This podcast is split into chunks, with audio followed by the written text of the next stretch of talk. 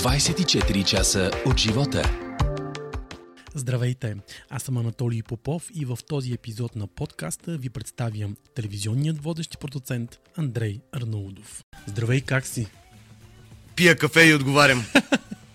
Знам, че идваш от снимки за новия сезон на фермата. Да, а, това е истината, но предпочитам още да не говорим подробности за това, защото не му е дошло времето. Тази година малко по-рано снимаме. Mm-hmm. Снимаме по-раничко, но смятаме, че резултата ще си заслужава. Много, много съм доволен от това, което на този етап се случва. Значи ще бъде интересно. Според мен това, което сме направили до тук е просто супер. Много рядко така смело го казвам, но и мястото е много красиво, и участниците са страхотни, и концепцията на сезона е супер. И така. Ще чакаме с нетърпение. Но пък миналата седмица стартира Sunny Beach. За това мога да говоря много повече. Говори, давай. Разкажи ми най-интересното от снимките. Ами, Съни Бич, Съни Бич, първо аз няколко пъти съм го казвал и ще се повторя, но то е наша много изстрадана радост, много труден проект, много бавно, в годините, много дълго готвен. Първия сезон го снимахме на няколко етапа, после по няколко причини се отлагаше. Най-накрая тръгна, почна COVID, спря на четвърти епизод. След една година го излъчиха от начало. Зрителите много така ни се подиграваха а, за това нещо, въпреки че то беше в форс-мажорни обстоятелства и ние не можем да се сърдим на, на телевизията, защото тя има правото да вземе това решение. М, то не зависи от нас. Впоследствие а, още веднъж се излъчи първи сезон. Започнаха да ни питат, защото всички го очакваха в февруари старта на втори сезон. Решиха, че няма да се излъчи. Почнаха нова вълна от шеги на, на тази тема и най-накрая Sunny Beach 2 тръгна и ние сме много щастливи, че а, зрителите много са харесали първите два епизода. Гледали са го много и усещаме, когато цял живот правиш а, телевизия и предавания и вече сериали, усещаш по реакцията дали наистина ще има вълна и усещаме, че този сезон на Съни Бич ще донесе истинска вълна на интереси на любов към проекта. Тя вълната винаги върви така и се усилва към края, така че сме много доволни. А снимките на Съни Бич са ам, изключително м, как да кажа, концентриран и с, м, м, подреден процес, но въпреки всичко са и купон, тъй като това са млади хора на море. А, и за мен а, винаги, когато ходех на терен, защото няколко пъти бях, това беше а, почивка и а, много готина емоция. Надявам се, че Sunny Beach няма да свърши с този сезон. Ам, това винаги е рано да се каже, но като гледам първите два епизода как тръгват, няма според мен да свърши с този сезон. Е, супер. Да. Обаче пък нещо много така голямо ще имате скоро. 9 юни София Тех Парк. Да, а, това А. е друга, друго нещо, на което сме отделили много. Значи ние след като, а, а, как да кажа, 20 и кусор години правим преди всичко телевизионни предавания, последните 3-4 години започнахме да правим две основни различни неща. Едното а, е посоката сериали и филми, а, където инвестираме страшно много време, енергия, средства и така. И второто е посоката, която се разви от темата за демография, ДНК и стигна до България Лонцио. Всичко, което сме правили последните 5-6 години, ще има своя връх на 9 юни. Тоест, един много голям ден, който ще бъде фокусиран в първата си част сутринта върху различни идеи, политики, а, свързани с решаване на демографския проблем. Предложения, които сме събрали от цял свят за поощряване и стимулиране на ръждаемостта, както и задържане на младите хора и завръщане на част от емиграцията. Това е много дълъг процес последните 2-3 години. Работа с големите работодателски организации, с синдикатите, с много специалисти от социалната сфера, от демографията и всички тези идеи, които сме събрали, ще направим една голяма дискусия на 9 юни сутринта в голямата зала на София Тех Парк. Джон Атанасов. Джон Атанасов, да. да, където а, ще говорим в присъствие на институции, министри, под патронажа на вице-президента Илияна Йотова за различните идеи, които сме събрали за решаване на демографския проблем. След това, след обеда, ще направим класически форум на България Лонцио, кариерен форум, живот и кариера, защо в България, отново с много известни лектори и от бизнеса, и а, популярни личности от всички сфери на живота и преди всичко с най-вече големите партньори на България Лонцио, всички тези компании, които ще предлагат конкретни възможности за работа на всички тези хора, които след обеда ще дойдат със свободен вход и ще си търсят възможности за продължаване на кариерата в България. Много компании ще бъдат, нямам представа колко, но има още месец до тогава и вече са над 40. Така че десетки компании ще предлагат конкретни възможности за работа след всеки форум на България Лонцио. Скоро имахме в Пловдив и Бургас. Десетки хора ни се обаждат и ни казват, че си намерили работа. Още повече се радваме, когато хора от цял свят ни се обаждат и ни казват благодарение на България Лонцио се прибрахме в страната и вече живеем. Има хора, които примерно по 12-15 години живеят в Америка и в Канада и ние имаме техните писма и знаем, че започне работа в България и се чувстваме много щастливи, защото цялата тази идея с платформата България Лончио, която е и стартъп модел, започна просто като една наша мечта да бъдем полезни с нещо, което ни вълнува. То е а, идеята ни, че голямата кауза пред България е да си запазим, да запазим българското ДНК. Успяхме ли?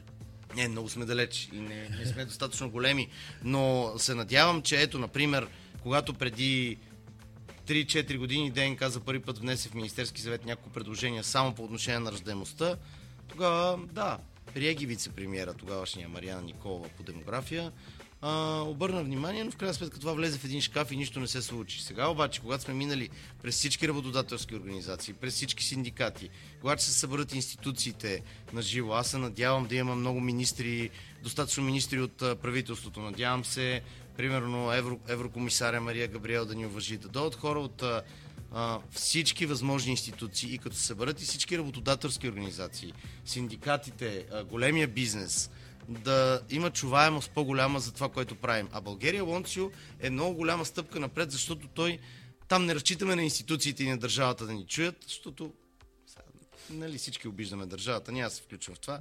Ясно е, че държавата не е на нивото на бизнеса. За мен това е пределно ясно бизнесът е много, много, ама много, много по-добър стопанин от държавата и да не ми се сърдат а, държавните Държави. институции за това, което казвам. Но а, а, в България Лончо, благодарение на бизнеса, можем сами да решаваме част от проблемите. Тоест, компанията Хикс предлага конкретни условия за работа а, и тя ти осигурява възможност да се прибереш страната. Затова сме и много щастливи, че след като мине форума ни, още тогава ние вече обявихме а, нашата а, кампания ДН карта билет за завръщане. Много скоро ще почне кампанията ни таргетирана към българите в чужбина, където също всяка обява в България Лонцио с един знак а, българите в чужбина ще знаят, че за определена позиция, освен конкретните условия, хик заплата и различни социални привилегии, ще получават и допълнителен финансов бонус от 10 000 лева през първата година след прибирането си в страната. И тук е момент и ще млъкна да кажа, че на есен ще бъдем и в Мюнхен и в Лондон ще имаме големи форуми пред българите в чужбина, защото това е нашата цел от самото начало. Само, че ние започнахме, ние малко си купихме фабрика на 9 септември в България Лонци. Ние започнахме, започнахме през юли 2020 платформата, която беше точно върха на COVID-кризата. И както знаем, на Запад режимите са много по-сериозни, отколкото в България. И така и не сме стигали до българите в чужбина на живо. Стигаме само през онлайн, телевизия, през медиите. И сега най-после ще отидем в Лондон и в Мюнхен есента и ще се срещнем очи в очи ако не затворят пак по-рано от октомври. Няма. Да, ще, ще се видим с тях очи в очи. Мъквам. Добре, а как ще ги убедите да се върнат в България? Примерно аз имам брат, който живее извън страната вече 25 години и казва, че никога няма да се върне тук. Значи ние направихме, за да не, за да не защото всяко мнение е различно. Ние като хора, които правят телевизия, знаем, че един продукт, примерно 6 човека ще го харесат, 5 не, 3 ще са, ще са горе-долу ние не, не, не научваме. Ние знаем, още 2019 година, преди, е, година преди да стартира България, ние направихме социология. Социологията показа, не знаем колко точно са емигрантите, но са между 2 и 2 милиона и половина. 65% са като брати. Казват, че няма да се приберат. Но 35% казват, че ще се приберат при добро предложение. Това са 7-800 хиляди човека.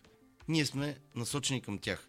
Тези милиони и половина като брати, за съжаление, не са готови и, а, и все пак е там неговия бизнес нормално. Да, да обаче да ти знаеш ли колко много са 800 хиляди души? Ние една трета от тях да върнем в България. Не говоря за България, Монтош само. Говоря за Бъл... България, българската да. държава. 200-250 хиляди човека, ако се върнат. Между другото, 50-100 се върнаха покрай COVID-кризата. Ако върнем още 200, това ще е голям живот за економиката. Защото аз преди 5 години, когато започвахме ДНК, мислех, че демографията, аз съм националист, това не е голяма тайна, е за такива като мен, които се притесняват, че след 50-100 години няма да има българи. А, и в крайна сметка това беше, което ме водеше. Повечето хора не им пука дали след 100 години ще имат. Повечето хора се интересуват пълен ли им е хладилника, как а, живеят, а, имат ли децата им бъдеще и така. Тя демографията всъщност се оказа, че за това е важна да има енергия в економиката, да има живот, да се развием, защото липсата на хора е огромен проблем за бизнес. Всички, които имаме бизнес, а, да кажем ние в нашата продуцентска компания, в нашия основен бизнес в междинна станция, ние също страдаме непрекъснато от м- кадрови проблеми. на кадри, да. да. Всички Няма в България кадри, наистина, страдаме е. от това. Няколко пъти вече спомена ДНК. Колко штъркила минаха през кампанията? Ами, на, на първо време в кампанията са участвали десетки хиляди семейства. Десетки хиляди в кампанията, направи го сега на ДНК. Всяка година се включват около 10, имало е години с над 10 хиляди семейства. М- докато нямаше COVID в кръщенетата, само са участвали няколко хиляди семейства. Това, което правим с а, пакетите, които подаряваме на 20 семейства с всичко необходимо за първата година от живота на детето им и въобще всички инициативи, които сме имали в ДНК, а, включително и кампании, които успяваха да а, раз, м- лаят а, кучетата в по-либералните среди. Всичко това мисля, че обърна много повече фокуса върху демографията и ние сме щастливи от това, което правим. ДНК е наша кауза. Ние сме инвестирали много а, лично време и лични средства в а, това да, случва ДНК, да се случва ДНК и сме благодарни, че има смисъл. Ми вие това, което всъщност нали, правите, във всяко едно нещо има смисъл.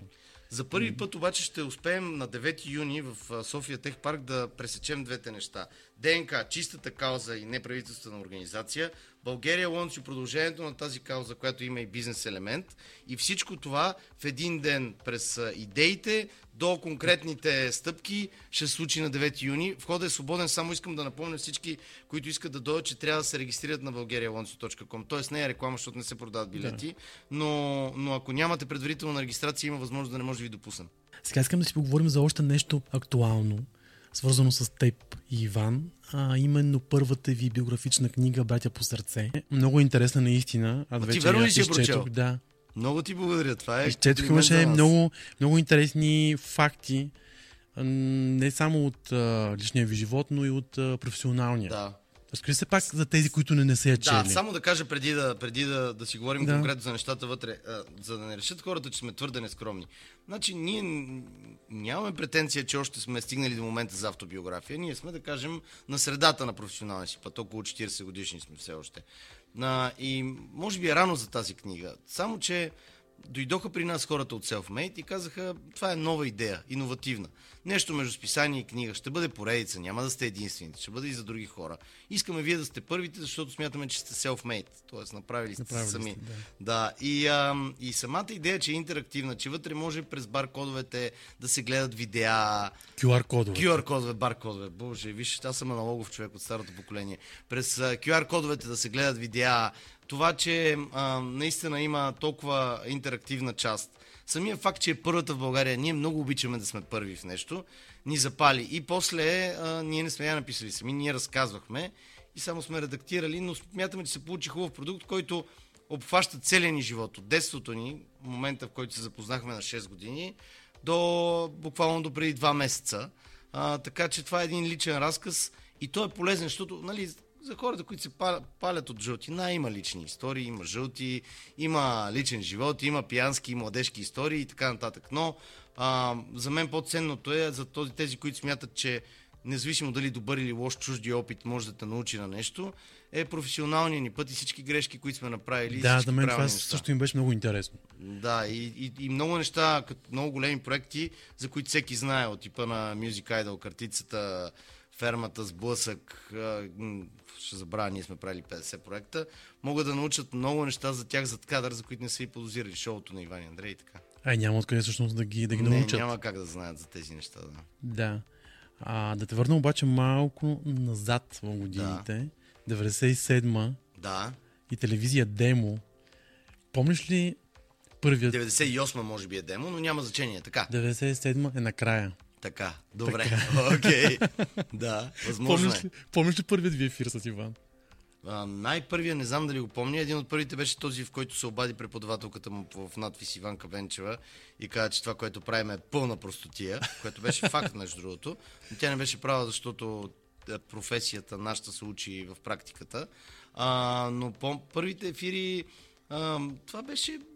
Това, а, аз в книгата съм казал, всъщност Нина Селвелиева беше директор на Демо, Нина Селвелиева, легендарна журналистка от от златните години на БНТ. Тя ни даде шанс. Това беше една много малка кабелна телевизия в един блок. А, всичко беше направи си сам, но ние бяхме първокурсници. Той в надвис, аз в Софийския университет и се заболявахме. Да, и си стоял пред цялото време в надвис. Ти е било интересно в Софийския университет. Знам. Ами, аз също се чувствах артист. Аз съм детен артист. Ам, цялото си детство свирах на пиано. А, от тинейджерските години, 5-6 години играех в Сълза и смях в младежките трупи. Много дълго смятах да стана режисьор, не смятах да, да, да уча телевизионна журналистика. Мюзикъл режисьор смятах да ставам. Съвсем, защото бях, бях по-близо до музиката все пак. И аз се чувствах артист. И в надвис ми беше много по-интересно. Най-близките ми приятели бяха в надвис.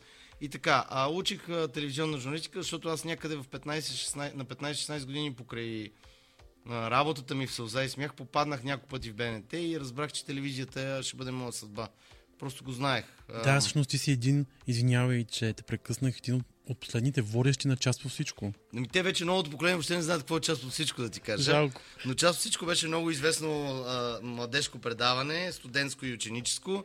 И да, аз водих последните 6-7 броя на част по всичко. То беше легендарно 80-те и началото на 90-те години. Оттам ли се всъщност се запаля по телевизията? Всъщност Чевдар Стойчевски, автора, известният журналист, който вече не е между живите, за съжаление, а, Чевдар Стойчевски е първия, който ме ме хареса за телевизията. Той по-късно ме направи за кратко и водеше на едно неделно предаване по БНТ заедно с Люба Пашова. Пашова да. да а, само че аз бях много малък, на 18 години той ми каза, че нямам житейски опит.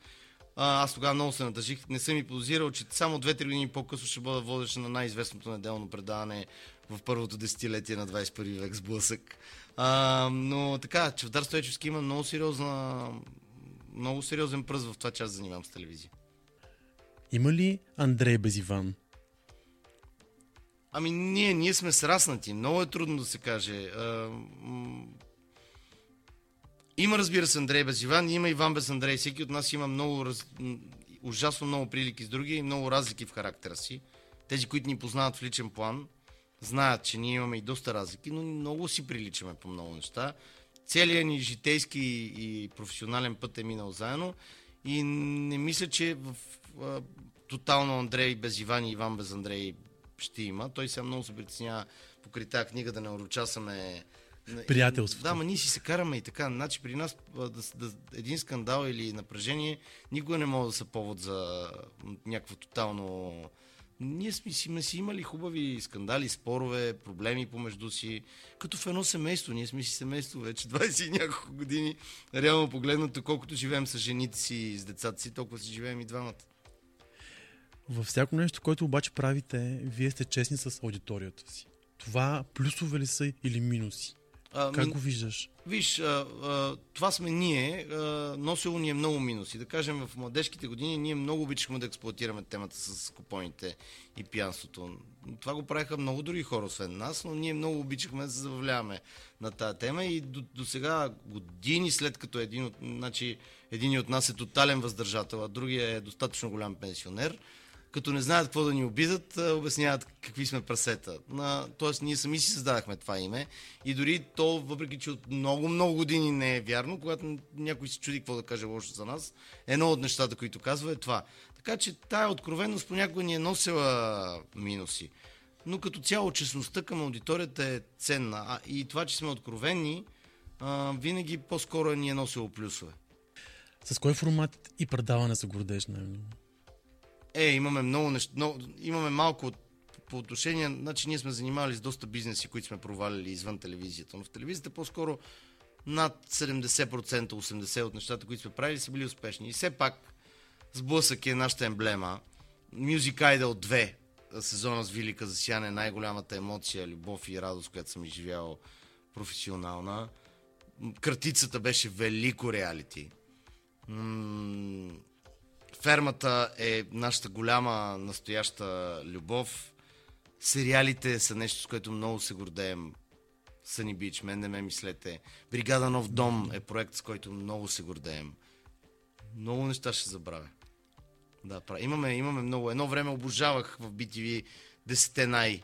А, едно много малко предаване, Да. 30-минутна класация, лайфстайл. Много предавания има, които, които обичам.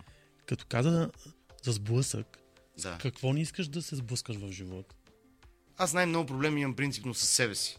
Тоест, а, м, най-основният принцип, който спазвам е, че всички проблеми проистичат от мен.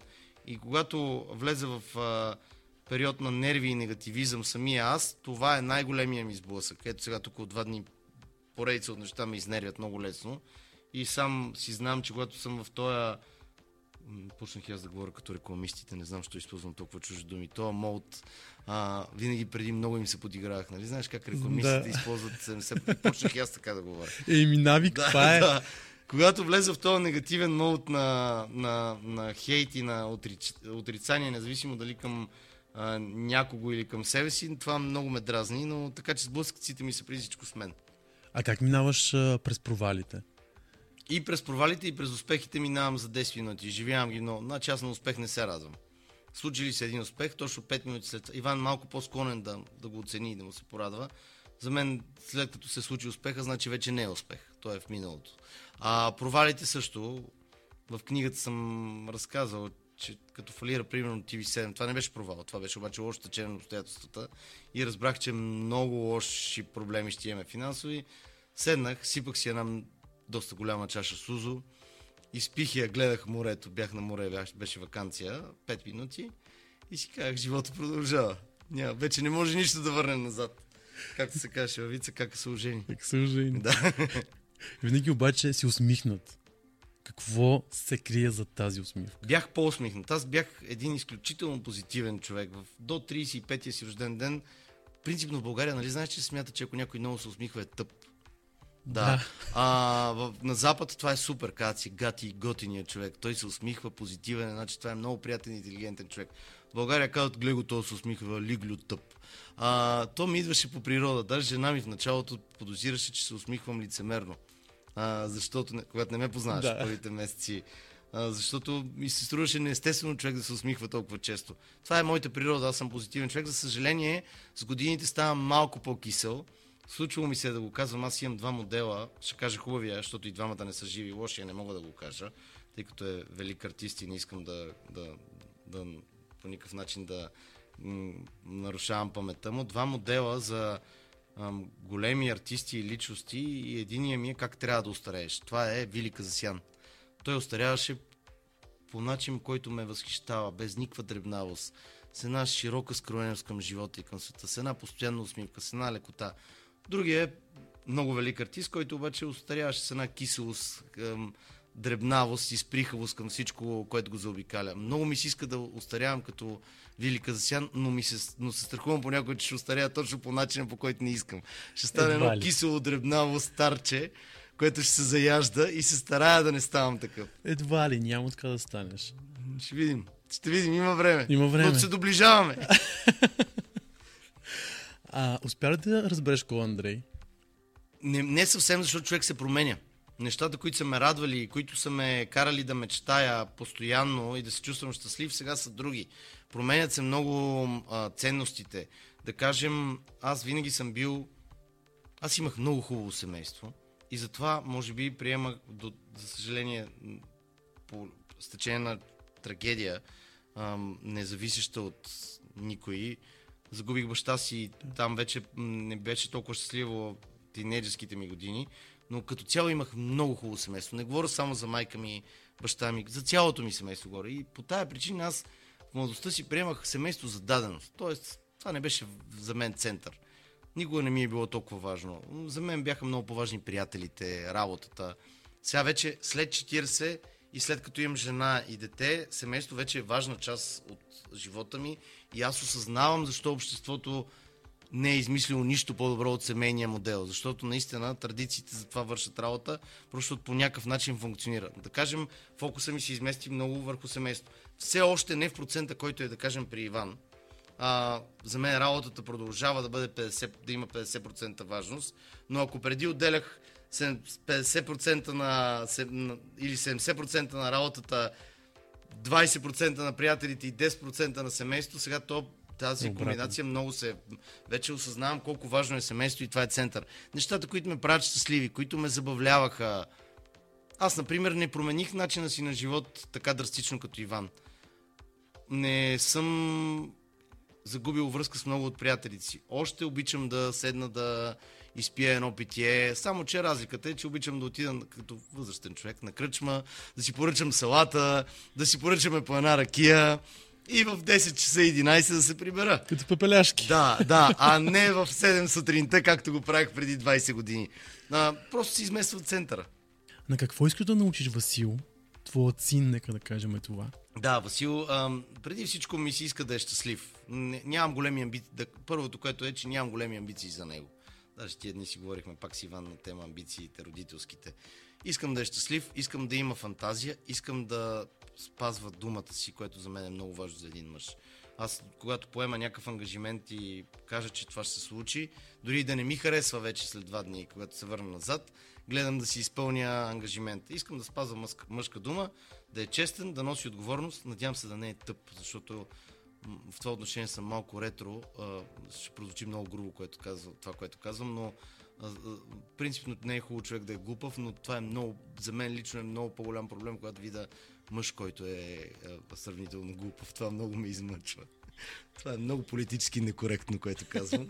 А, но, но, но определена доза а, не, необмислени неща а, и разсеян, и така да кажа, а, а, нелогично мислене съм готов да простя на нежния пол, а, а не на мъжете. Абе, прав ще да ти кажа, като да. се замислиш сега, нали, по, някакси по-така е да видиш тъпъжна, отколкото тъп мъж, нали? Надявам се да Виж как аз малко по-дипломатично се изразих от теб. На жените, ако, ако греят, ако са чаровни, ако така, всичко, всичко може да им се прости. Надявам се да е умен, но това, разбира се, освен придобити знания и природа, но това, което ще се постарае е да, да развием фантазията му и да го научим да носи отговорност. С какво правиш компромиси? О, налага ми се с много неща да правя компромиси. Когато работиш с много хора, в голям екип а, и реално погледнато много често ти си подизпълнител, се налага да правиш компромиси. Някой като каже, че не прави никакви компромиси, това много ме размива. Това могат да го правят художниците, да кажем, които работят сами, рисуват едни платна и после ги продават. Когато работиш голям екип, нашата работа е отборна, се налага да правиш всеки дневни компромиси. Много. Много. И, и то не говорим с компромиси с хора, които са над теб а, в иерархията и с хора, които са под теб в иерархията, защото всичко това е отборно. Е отборно. Да. А в а, личния живот правиш В личния живот а, а, по-скоро да, аз съм... А, значи, тази шизофрения, може би от татко Бог да го прости, съм я взел. Уж съм консервативен в политическите си възгледи, т.е. по-скоро съм националист. Аз съм много либерален човек. А, а, смятам, че всеки има право да прави това, каквото пожелая на този свят, ако не пречи на другия. И няма никой да ме да чуе от мен да, да заклеймявам някой, защото прави нещо, което аз не разбирам по този начин, освен ако по някакъв начин не ми пречи. В крайна сметка, този живот си е мой и аз мога да правя, както и всеки човек с него, каквото пожелая, ако не вреди на някого. Сега какво мечтаеш? Мечтая да имам малко повече свобода, да обикаляме с жена ми, да имаме време да обикаляме света. Много обичам. И това, и това в България е малко странно. Питали се ме, как така си националист, а ходиш на почивки в чужбина? И викам, каква връзка има тия две неща? Да имам време да обикалям света, да имам време да пия хубаво вино, да имам време да се виждам с приятели и да правим, да правим проекти, които ни карат ние да мечтаем наистина. Защото ми се, ми се иска малко по-голям мащаб. Иска ми се да направим някой сериал или филм, който да излезе извън България. Иска ми се България Лончо да стане нещо наистина голямо. И така. Ако можеш да върнеш времето назад, би ли променил нещо? Почти не. Имахме толкова... Ние, ние на 20 години получихме това, за което хората мечтаят.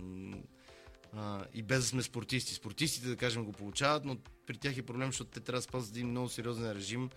Бяхме известни, богати не сме били, но изкарахме достатъчно повече от това, което може да издем и да изпием, както се казва. А, и се радвахме на живота. Получихме между 20 и 30 възможността да живеем като рок звезди. а, и направихме много глупости, обаче пък а, имаме незабравими спомени. После след 30 разбрахме точно когато трябва да ударим спирачката и да пораснем. Не се превърнахме в... А, защото има един момент, когато може да минеш една граница и от забавно, Да забавен хлопак, да, хлопак да изглеждаш просто жалък чичко.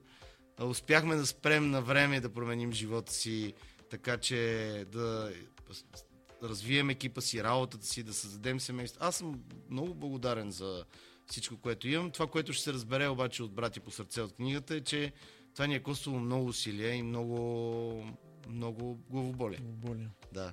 А съжаляваш ли за нещо? Единствено, когато съм обидил някой съм наранил, м- да кажем, се е случвало да нараня и да обидя жени ам, заради моя не много коректен в лично отношение живот, който водех по-рано. А, когато съм обидил някой в афект, също съжалявам, защото аз съм склонен, когато си ядосам и в работата да наговоря неща, за които после, после като се върна назад, те са излишни, могат да бъда излишно груп. Просто съм прекалено емоционален и, и, и, и тъй като съм агресивен леко по природа, а, когато проява такава агресия, после съжалявам. Но като цяло, като цяло повечето неща ги приемам такива, каквито са. Ако не беше телевизията, с какво ще, ще да се занимаваш? Мислил ли Ами аз, този въпрос? принципно, когато бях на 20 години, смятах, че от 20 до 35-40 се занимавам с телевизия и после ще бъда политик. Това е второто нещо, което според мен аз имам такива чисто човешки взаим... качества да лесно да комуникирам и да имам по-скоро концептуално мислене.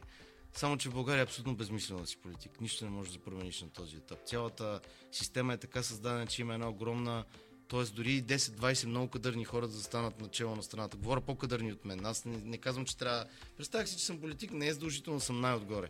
А, те не могат да променят нищо в страната, защото ние имаме една огромна административна нераздвижваема машина и трябва хиляди хора да отидат на улицата. Това ще означава масови стачки и да се промени цялата държавна администрация. Ама хиляди хора да отидат на улицата.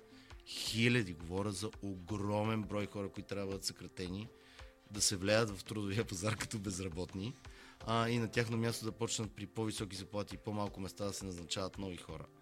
Това никой няма да го направи.